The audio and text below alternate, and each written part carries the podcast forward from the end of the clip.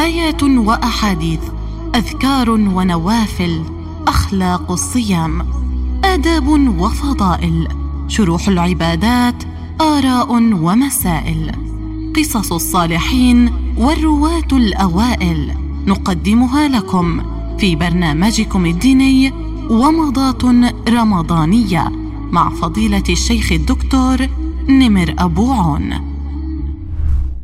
ما بعد رمضان؟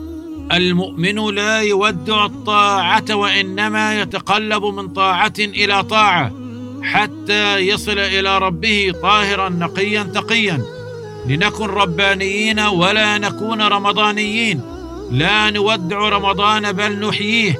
لا نودعه بل نسحبه إلى باقي عامنا.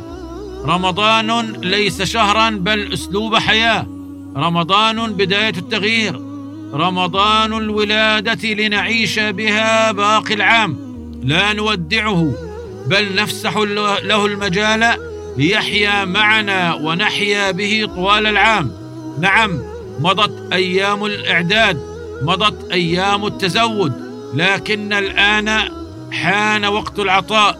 فيا عباد الله فرصة لنا بعد مضي رمضان هذا الشهر المبارك الذي امتن الله به علينا هل نحن خرجنا منه مقبولين فنهنئ أنفسنا أم خرجنا منه مطرودين فنتوب ونؤوب إلى ربنا؟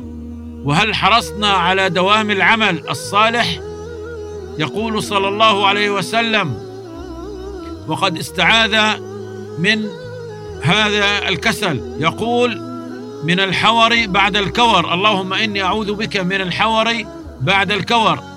أو كما قال صلى الله عليه وسلم ومعناه أي من النقصان بعد بعد الزيادة. وقيل من فساد الأمور بعد صلاحها يعني رجع عما كان عليه من الخير أي رجع عن الاستقامة. وذلك أن يكون الإنسان على حالة جميلة فيحور عن ذلك كالرجوع من الإيمان إلى الكفر أو من الطاعة إلى المعصية. إنما يعني الرجوع من شيء إلى شيء من الشر.